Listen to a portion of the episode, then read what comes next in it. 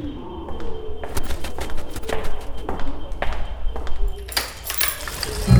Dámy a pánové, dobrý den. Tady se hlásí Sara Polak s dalším dílem podcastu Tajemství Národního muzea. My zde tentokrát máme pana doktora Jiřího Kvačka, který nám bude říkat o kuksonii, nejstarší rostlině na světě.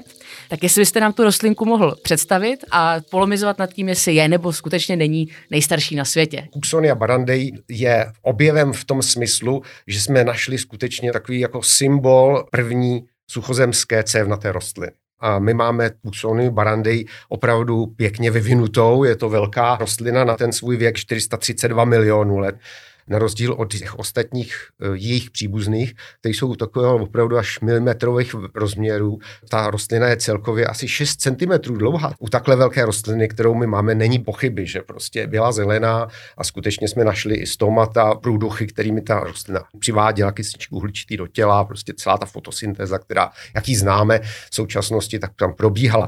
Byla zelená a máme vlastně o tom jednoznačné důkazy. A já jsem sice archeolog, takže se ve starých věcech vyžívám, ale jako 432 milionů let to už je pro mě jako opravdu terno. Mě by zajímalo teda za A, jak se přijde na to, že je 432 milionů let stará. A ta druhá věc je, dělala fotosyntézu, to, to se mně líbí, to je paráda. Proč je to tak převratný objev? Nebo proč je to pro nás vlastně tak důležité vnímat tady tu část evoluce právě rostlin nebo těchto organismů? Ty rostliny mají nějaký svůj vývoj. Od těch, řekněme, řas se vyvíjejí dále směrem k těm rostlinám, které byly schopné obývat souši. Tam samozřejmě přichází do úvahy několik skupin relativně bazálních rostlin, které tu jsou stále vlastně obývají. To jsou mechy, játrovky a hlevíky. To jsou takové tři skupiny, které vlastně patří do těch nejstarších obyvatel země. Neměli ještě cévy. A Cooksonia barandeji patří do skupiny rostlin, které ty cévy už mají. To znamená, je to první představitel takzvaných tracheofit. A vědci se dlouhou dobu přeli, jakým způsobem vlastně se ty první rostliny vyvíjí vyvíjeli na té zemi. A takže Cooksonia barandei k tomuhle tomu přispívá v tom, že ty rostliny cévnaté jednak dávno se vyvinuly a jejich příbuznost k hlevíkům, to jsou ty jedny z těch nejstarších, s nima pravděpodobně měli společného předka. A to datování jako takové? Datování, ano, no. já jsem to ještě neřekl. Nacházíme se v mořských sedimentech. Mm-hmm. To znamená, že eh, mořské sedimenty jsou velmi dobře datovatelné, protože eh, organismy, které v moři doby, kdy se mnohobuněčné organismy začaly vyvíjet, kolem 500 milionů, asi půl miliardy let, tak vlastně se velmi rychle v moři vyvíjejí. A my, paleontologové, umíme už jako dopsat dobře podle jejich vývojových stádií a těch jednotlivých druhů, který po sobě se vyvíjejí, tak dokážeme ten věk docela dobře určit pomocí tzv. biostratigrafie. To znamená, že vlastně ta biologie pomáhá určit věk horniny. V některých místech se potom dostaneme do možnosti, kdy tyhle ty biostratigrafické korelujeme s absolutním stářím, to jsou většinou vulkanity, kde se dají dobře dokázat na základě rozpadu radioaktivních prvků absolutní stáří. Třeba zrovna silur je postaven na stratigrafii graptolitu, to jsou také relativně jednoduché jednoduché organismy, které se dobře zachovávají a mají velmi rychlý vývoj. Takže celý silur je jimi velmi dobře datován. Takže my víme přesně, kde se to nachází. Mé. Nám vždycky ve stratigrafii dělali v archeologických vykopávkách obrovský problém žížaly, které nám hodně míchaly horninou, takže ta kombinace těch různých datovacích metod nám vždycky taky pomáhala, tak vidím, že to máme stejně. Já bych se chtěla teďka eh, zeptat na ten nález jako takový. Když jsme se tady na to připravovali, tak eh, často vyskakují taková ta hesla, jako leželo jim to v depozitáři 150 let a teď najednou se znova objevil kus šutru a je to prostě světový vědecký průlom. Ale my, když jsme se tady spolu na to připravili, ono to tak úplně není. A navazuje to hmm. právě i teďka na nové analytické metody. To, že jsme schopni tady ty uh, předměty v těch depozitářích lépe analyzovat, Řekněte nám k tomu něco. Už jsem to trochu naznačil, když jsem mluvil o tom, že ta rostlina se našla v mořských sedimentech. A našel ji sám Joachim Barant. On ji samozřejmě nenašel, pravděpodobně našel nějaký skalník, který pro něj pracoval. On jich měl spousta. Vlastně za tuhle tu činnost eh, dokázal utratit spousta peněz v těch místech kolem loděnic. Opravdu jsou veliké jámy, které takzvané barandové jámy, kde ty eh, skalníci pro baranda většinou trilobity a mořskou faunu sbírali. Ale tu a tam přišlo i něco jiného. V okamžiku, kdy našli tenhle ten unikátní nález, tak eh, Barant logicky uvažoval, hm, tohle to je prostě mořská řasa. No a mořské řasy mají slabý fosilizační potenciál a vlastně je tam všechno rozmačkané, nic se tam vlastně, jaká žádná struktura se nezachová. No takže Barant to odložil, ten nález. Odložil ho, protože ho vlastně až tak nezajímal, on se spíš věnoval té fauně, ale kdyby on tehdy věděl, že je to suchozemská rostlina, tak by se k tomu choval jinak. Jenomže Varant o tomto neuvažoval, mořské prostředí, mořská řasa a dal jí do bedny, na které napsal prostě Fukoides, mořské řasy a ta prostě putovala do jeho sbírky někam spíš do větší hloubky, uh, takže ji založil. No a protože Varant nazbíral těch uh, kusů docela hodně, mluví se až o 200 až 300 tisících, takže to je jako to je velké dědictví, které potom Varant vlastně muzeu odkázal. No takže my jsme se vlastně dostali k té bedně hm, docela po pozdě, ale zase to mělo svoji výhodu, protože všechny zajímavé kusy mají svoje období, kdy jsou interpretovány postupně vlastně palbotanici přicházeli na to, kde hledat nejstarší rostliny, v jakých sedimentech, stratigrafických úrovních a vlastně mm, jak vypadaly. A my jsme najednou, když jsme znovu přišli k tomuhle tomu nálezu, tak jsme ho dokázali velmi dobře interpretovat pomocí taky docela nových metod, pomocí elektronového mikroskopu, to Barant tehdy samozřejmě neměl. Nové technologie nám dovolily vlastně tuhle tu interpretaci, kterou by Barant nebyl schopen udělat. Nemůžu si odpustit jednu takovou vsuvku právě o Barandovi. Je po něm pojmenován Barandov. Já si pamatuju s tatínkem, když jsem byla malá, tak už se očividně ve mně projevily tady ty tendence, tak jsme chodili, když stavili jednu tramvajovou zastávku u Šárky, tak tam byly kusy šutru a my jsme tam chodili s kladívkem. Já jsem tenkrát našla pár trilbitů, což bych možná někomu z Národního muzea asi neměla říkat, protože je to ekvivalent svatokrádeže. Ale jenom, jestli byste nám o Barandovi nemohl něco říct, on má takový velký význam tady pro českou společnost, tak ho trošku nastínit. Barant vlastně francouz se dostal do Čech jako součást královského dvora, který se do Čech přesunul po revoluci vlastně ve Francii a on byl vlastně vychovatelem. Baran byl vychovatelem té královské rodiny. On tam zas tak dlouho nevydržel. Jejich cesty se rozešly a e, Barant e, se mezi tím ale zpřátel s vědeckou komunitou v českých zemích a právě prostřednictvím Kašpara Sternberka a dalších, kteří byli kolem Národního muzea, skupina lidí, kteří založili Národní muzeum, tak se dostal k plánování železnice. On byl vlastně vystudovaný inženýr, e, začal se zase zabývat tím, co vlastně vystudoval, takže začal projektovat železniční tratě v Česku. Jedna z těch prvních to byla ta koně dráha z Prahy na Plzeň a při té příležitosti, při terénních průzkumech narazil na trilobity. A asi taky pod vlivem Sternberka, který o trilobitech věděl, eh, se nějakým způsobem o ně začal blíž zajímat a hlavně byl vyzbrojen jednou důležitou věcí a byl zcela finančně zajištěn. To znamená, měl opravdu čas se věnovat vědě eh, jako málo kdo v té době. Hmm. No a on byl velmi precizní a s tou svojí pílí prostě začal sbírat eh, v Česku z kameniliny. A způsobem, který prostě nemá obdoby. On do toho dal spousta peněz, zaplatil spousta skalníků. Ta obrovská stotisícová sbírka svědčí o tom, že to dělal velkou pečlivostí.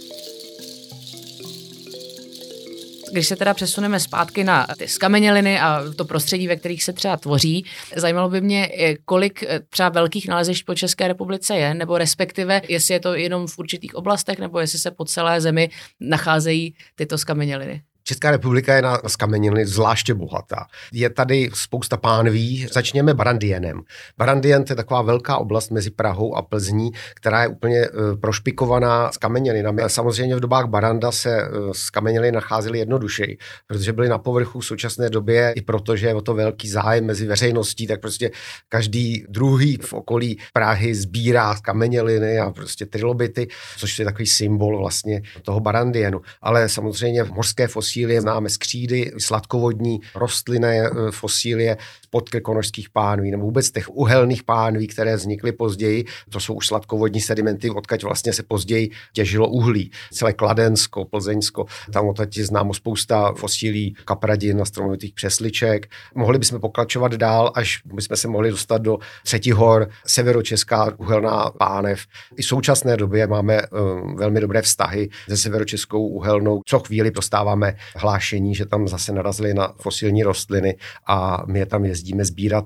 Takže máme tady rostliny od nejstarších, od těch prvohorních až po takové ty moderní, třetihorní i kvartérní rostliny. Když se právě dostaneme k tomu konceptu skamenělin, tak vy jste zmínil takový termín fosilní potenciál, jestli to říkám dobře. A mě zajímá, jak se vůbec takové skameněliny tvoří. Kor u takových malých, vlastně křehkých rostlinek, jako je ta, o které se dnes bavíme, jestli nám k tomu můžete trošku popsat ten mechanismus. Je to taková vlastně trochu schoda náhod a všechno řídí chemie. Chemické procesy, ke kterým dochází při tom, když vlastně organismus odumře. Takže musí k tomu být velmi, eh, řekněme, speciální podmínky. Znamená to, že organismus, ať je to rostlina nebo živočich, musí být relativně rychle poté, co uhynuli, pohřbeny. Nějakou slušnou vrstvou sedimentu, který nějakým způsobem zabrání přístupu kyslíku. Protože kyslík, ačkoliv pro nás všechny je vlastně velmi důležitým plynem a velmi životadárný, tak pro skameněliny na druhé straně je, je vlastně zničující kyslík přináší eh, oxidaci. A to znamená, že dochází degradaci té organické tkáně a tím pádem k její dezintegraci a zmizení. Samozřejmě jsou další podmínky, když se mají zachovat ve fosilním záznamu kosti, tak je potřeba, aby tam bylo dostatek vápníků. U rostlin je důležité, aby to bylo kyselé prostředí, kde se zachovávají ty vosky a kutiny a chytiny, které mají zase schopnost přežít jenom v okamžiku, kdy je to v kyselém prostředí. Takže chemie je důležitá a e, kyslík je velmi škodlivý. tak to si budu pamatovat při každém nádechu. Mě by teda ještě zajímalo, co nám tato rostlinka může říci o tom celkovém ekosystému, ve kterém vlastně žila. Respektive, když se podíváme na ten kontext těch skamenělin, tak oni se často nacházejí, že jich je hodně v jedné úrovni, když to řeknu mm-hmm. hodně laicky. Jestli například eh, došlo k nějakému velkému vymírání nebo naopak jako k rozbujení různých organismů a případně jak do toho naše rostlinka zapadá. Český masiv vlastně v té době, když se sedimenty tvořily, tak byl většinově eh, pod mořskou hladinou. A eh, vlastně v okamžiku, kdy se pomalu, ale jistě z té jižní polokoule, kde je původem ta nejstarší část českého masivu vlastně na v Gondvaně, to znamená v jižním kontinentu, třeba v Ordoviku, tam bylo ještě ve velmi chladném prostředí. A on se pomalu, ten český masiv stěhoval na sever, pomalu se přibližoval severnímu kontinentu k Baltice a v tom okamžiku, kdy se přiblížil dostatečně, tak tam vznikaly vulkány, sopky.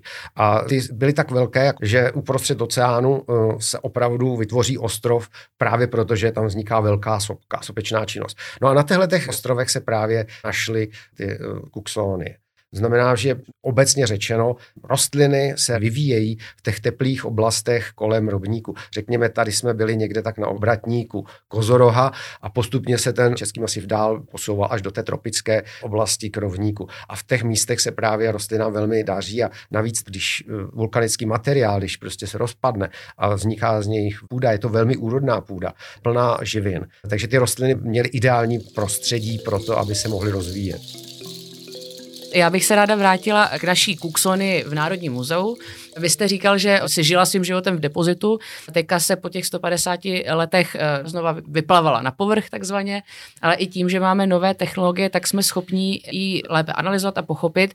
Já se teď zeptám jako úplný like, vy jste třeba zmiňoval, že jsme schopni z té fosílie poznat, že eh, se tam dělá nějaká fotosyntéza, tím, že tam vidíme nějaká stomata, ale upřímně, jak se toto technologicky dělá? Máte víceméně skamenělou rostlinku, jak z toho poznáte, to, že byla na souši, že byla schopná fotosyntézy a ty jiné detaily, co jste o ní se dozvěděli, jakou roli v tom hrají technologie? Určitě velkou. Kuxonia barandei zrovna není takový úplně ideální příklad tomu, abych eh, řekl, co všechno z, z těch technologií můžeme použít, ale i na Kuxony jsme použili metody, které Barand nemohl znát, jenom ty výzkumy pomocí elektronového mikroskopu, kdy vlastně celý ten kus můžeme vložit do velké komory elektronového mikroskopu a tam zkoumat eh, opravdu ty spory, které jsme nalezli, ty mají kolem uh, eh, 10 mikronů, mikrometrů, to znamená, jsou velmi malé a to varant neměl šanci zjistit. Ale samozřejmě my používáme ne zrovna pro puxony, ale používáme takzvanou nedestruktivní výzkum, kdy vlastně uh, pomocí mikro-CT zkoumáme anatomii fosílí. Takže můžeme bez toho, abychom destruovali vzácný exemplář, tak můžeme odkryt celou anatomii. Tady v tom případě puxonia je, my jsme vůbec rádi, že se zachovali drobné organické zbytky, které můžeme vlastně zkoumat, protože kdybychom dostali jenom otisk, tak to je málo. My potřebujeme skutečně tu organickou část té rostliny. A ta tam naštěstí ty miliony let přečkala, abychom mohli dokázat, že to teda je ta nejstarší rostlina a že má ty spory, které nejstarší eh, cévnaté rostliny mývají. To znamená, jsou to triletní spory a jsou ještě k tomu jakoby jemně skulptované. To je známka toho, že to opravdu už je rostlina, která není podobná ani mechům, ani hlevíkům, ale je to první suchozemská cévnatá rostlina.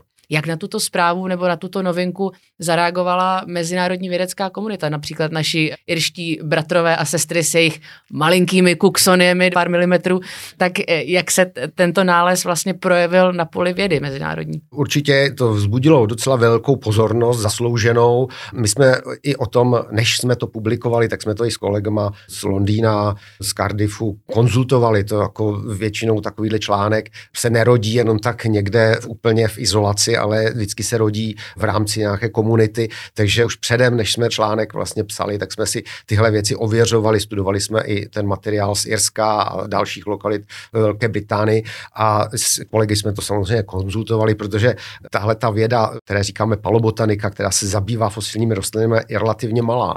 A vlastně, kdybychom na článek napsali česky, tak tady pro zdejší komunitu to by to neměl ten význam, ale protože věda je jedna a to je ta věda světová, tam ty věci si prostě ty informace musí předávat, aby nějakým způsobem vlastně společným úsilím se pomalu dobírali toho, jak vlastně ten život se vyvíjel v historii a jak se třeba rostliny eh, vyvíjely. Takže eh, tady je velká mezinárodní spolupráce. Vlastně i ten eh, zájem je třeba doložen teďka nedávna Protiotisk té kuxonie naší chceme vystavovat v Japonsku, v Tokiu. Projevili velký zájem a my bychom ji docela rádi tam dostali, abychom šířili tu slávu té české nejstarší rostliny. My jsme v přípravě na tento podcast se bavili o propojení moderních technologií a toho celého vědeckého ekosystému. Bavili jsme se o modelování. Pane doktore, kdybyste nám k tomu modelování mohli něco říci, tak bychom byli moc rádi. Tak já bych začal tak trochu ze široká. Modelování jako takové je zajímavé v tom, že nám ukazuje to, jak by se mohly ty procesy dít a my to samozřejmě nevíme jistě. A ty naše fosílie eh, vlastně eh, tomu modelování dodávají jakousi realitu. A ty naše disciplíny jsou hrozně specializované.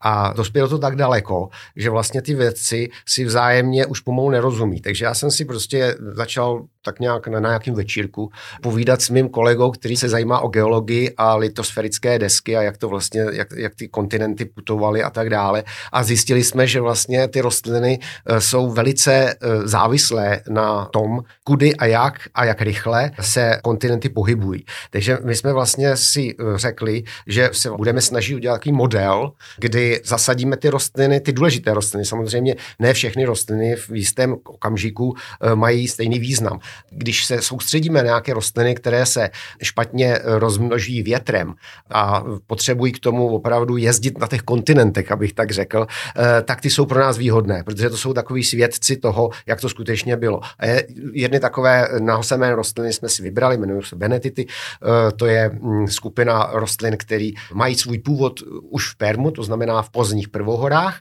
a jejich výskyt je v Jordánsku a potom v Číně.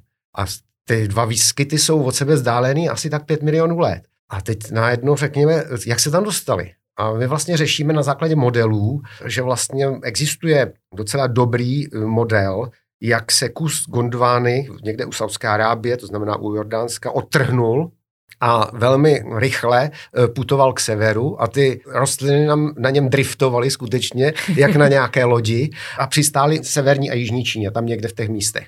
A za tu dobu došlo k velkému evolučnímu startu těch rostlin a oni potom se z nich se vyvinuli vlastně ve druhohorách, to znamená o nějaký pěkný milion později, se nám připravili jakoby v té Číně a když se ta Čína doputovala k tomu kontinentu, kterýmu říkáme Laurusie, tam se spojili a od těch spodních druhohor se najednou, jako kdyby došlo nějaké evoluční explozi, se rozšířili po celém světě. Existuje model toho, jak vlastně se rostliny pomalu vyvíjejí a najednou pomocí cesty na litosférické desce se dostanou do míst kde je k tomu příhodné podmínky. Ono většinou to eh, souvisí i s vznikem hor. Hory jsou velkým generátorem speciace a v okamžiku, kdy přistanou někde v nějakého kontinentu, tak z nich se najednou jako cestující vyhrnou tyhle ty nově připravené organismy, to nemusí být jenom rostliny, a najednou vtrhnou do té nové připravené země, kde v té době bylo tam děsné sucho, docházelo k obrovskému vymírání a vlastně jakoby systém byl připraven pro nějakého nového obyvatele. A to byly právě ty veretity, které se takhle tam najednou rozšířily. A vlastně jsme tím vysvětlili jejich uh, takový explozivní uh, nástup tam na začátku druhohor modelování a vlastně nejmodernější technologie, tak tady ty jednotlivé skameněliny a tyto jednotlivé objekty, které skutečně leží v šuplíku v depozitáři, tak mohou napojit na zjištění, jak fungoval náš svět, jak se naše země koule vyvíjela a najednou se zde již nebavíme jenom o Národním muzeu, ale bavíme se zde o celosvětovém vědeckém ekosystému a to, že to moderní technologie mohou propojit tak, jak Joachim Barat například nemohl, tak to je za mě naprostý zázrak. Takže já moc děkuji, bylo to velmi, velmi zajímavé a těšíme se na příště. Děkuju. Naschledanou. Naschledanou.